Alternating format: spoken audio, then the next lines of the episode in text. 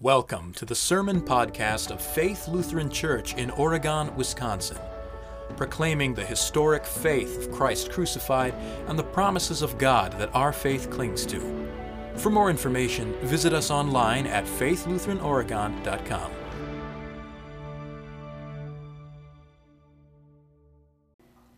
This past week, we, we took a beautiful trip uh, to a county park a couple of hours north of here. Uh, the further north we got, the, the, the more the colors changed, and it was a beautiful drive. But as I was driving, I noticed quite a few wooden crosses, white wooden crosses along the side of the road. Little shrines that had been set up, flowers and wreaths lay on some of them. And many of them were in a place I wouldn't expect. And for just a moment, those brief glances of those shrines, those little memorials, on the side of the road reminded me of the real danger of driving. That's exactly what our lesson from Revelation does for the church, for her life here on earth. It gives us a brief glimpse into the real dangers around us that we usually do not see. And so today, the church reminds herself that, oh, yeah, angels really do exist. And they exist to watch over you. My two year old son knows this already. We pray Luther's evening prayer every night before we go to, go to bed with this line Let your holy angel be with me, that the wicked foe may have no power over me. And as we've been going to bed, we, we make a point to remind him of all the people and beings that love him. And, and he's recited without prompting, and angels love me. Angels watch over me. Well, the last night he, he added our, our cat Tarjay too there are untold number of dangers uh, on our journey towards heaven. A danger is both physical and spiritual. The physical ones we, we can see normally. The spiritual ones we can't. And it's from these primarily that the holy angels guard us. See, they guard us from accusations. Accusations against us by the devil and his demons. Accusations against our sin and accusations against our faith. In fact, Psalm 91 compares the devil's trap to a plague that kills tens of thousands of people. And yet God says, You need not fear. As he says, the destructive plague that prowls in the darkness. Because God has given a command to his angels to guard you in all your ways. And it's this unseen battle against the devil and his angels, his demons, that the angels wage that we see, we get a glimpse of in our text from Revelation. A battle that's already been fought and won. There's a war in heaven. Michael and his angels fought with the dragon. The dragon fought back along with his angels, but he was not strong enough. There was no longer a place for them in heaven. The great dragon was thrown down, the ancient serpent, the one called the devil, and Satan, the one who leads the whole inhabited earth astray. He was thrown down to the earth, and his angels were thrown down with him. A couple notes on this text. Michael is referred to in Daniel chapter 10 as one of the chief princes of God's angels. He's referred to in Daniel 12 as the great prince who has charge of God's people. In Jude 9, he's referred to as the archangel. Michael, the archangel, and his angels wage a battle in heaven against the dragon and his angels. The dragon, or serpent, is the same serpent who deceived Adam and Eve in the Garden of Eden to fall into sin. He's called the devil or literally the slanderer, because he slanders, distorts God's truth. And he's called Satan, or the accuser, because he accuses God's people day and night.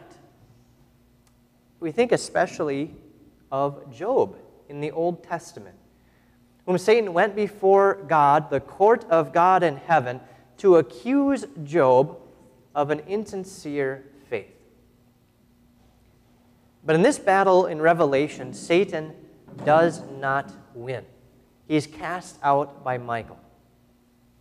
Now, some assume that this battle is a flashback to, the, to shortly after the beginning of creation, when the devil and his angels initially fell into sin. But in this context, this battle is not simply the devil and his angels being cast out of heaven. It's not the beginning of creation.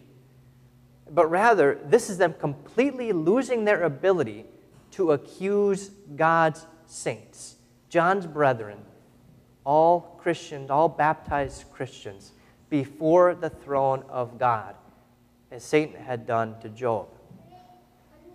There's only one battle where this was the outcome. And that's the battle that Jesus himself fought when he came to earth in the flesh to destroy the works of the devil. And in fact, that's exactly what John describes right before this. Through symbolism, John spoke of the birth and ascension of Jesus, of Jesus leaving the church in the wilderness in this world, and the church awaiting the full manifestation of Christ's rule once again. Now, the book of Revelation is often misunderstood, especially by those trying to interpret all the, the little symbolism. But Revelation is really quite simple. Revelation is a vision or revelation that God permitted a defeated John the Apostle, who is uh, uh serving a life sentence on a prison island called Patmos, uh, for preaching the gospel.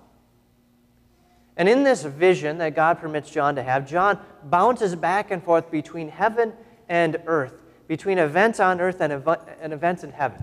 And the purpose of revelation of this vision is not to predict the future, but rather to comfort the church on earth right now.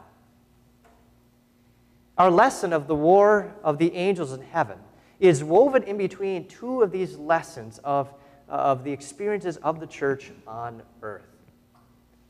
Right before our lesson, John describes the life and death and ascension of Jesus. The overthrow of Satan and his angels uh, is, is the result of Jesus' ascension, resurrection, and ascension.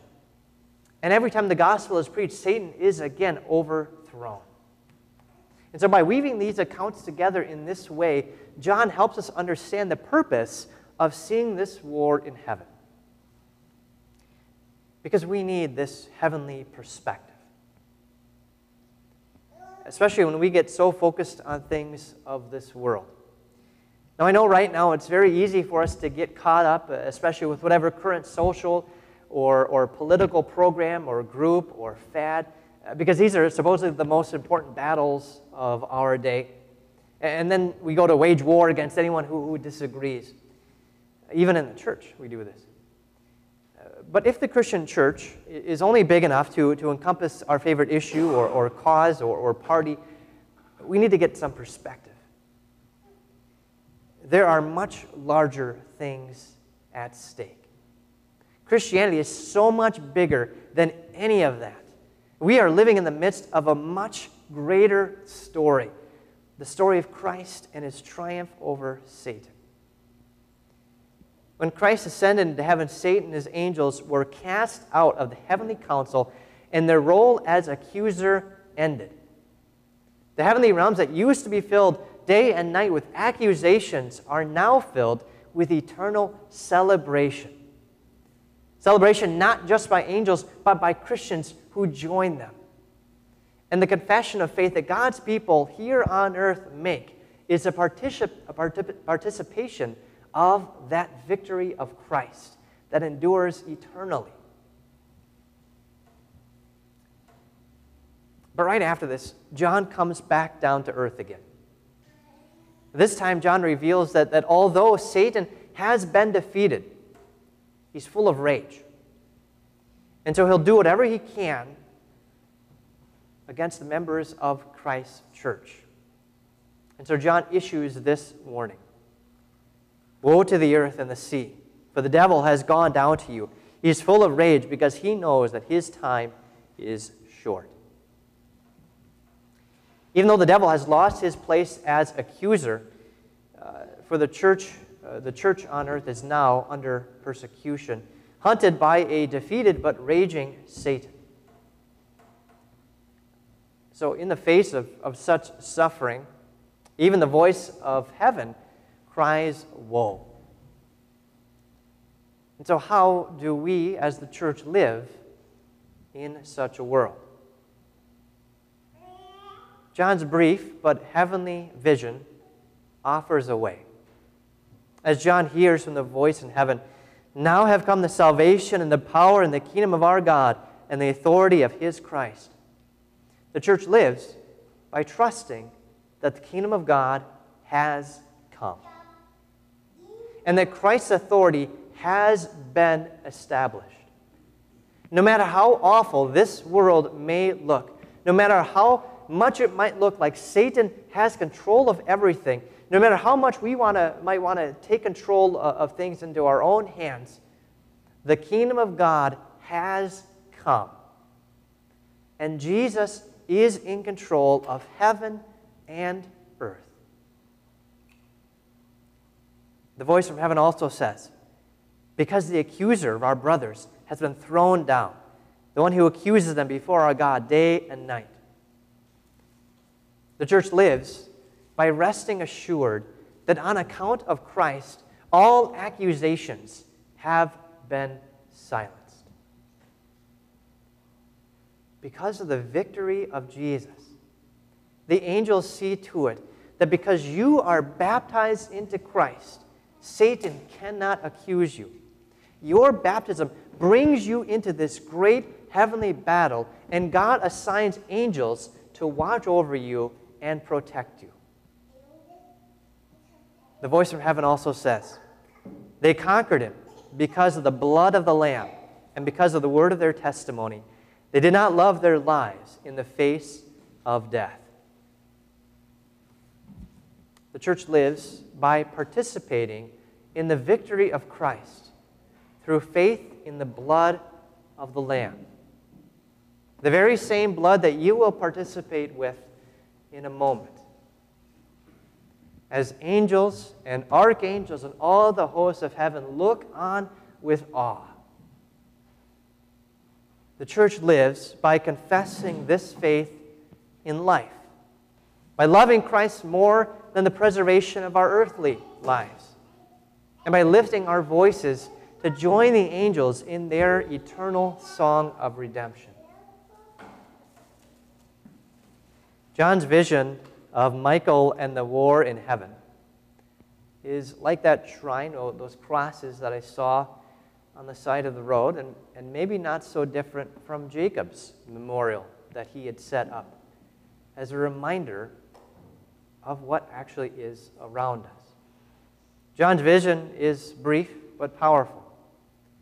By giving us a, a glimpse of an event in heaven, it, it changes the way we view our journey on earth. The vision calls to mind the dangers of the world that we live in. We're defeated, but uh, Satan rages against God's people. But it encourages us with the victory of Christ. So that we value faith in Christ over and above anything that may happen to us. Thanks be to God for this glimpse of the war of angels. May God keep us confident that, uh, that our confession of faith, which may seem small and, and insignificant in this world, is actually part of a much greater story Christ's ultimate triumph, our earthly participation in his heavenly battle, and an eternal song of joy. And so we pray, let your holy angel be with me, that the wicked foe may have no power over me. In Jesus' name, amen.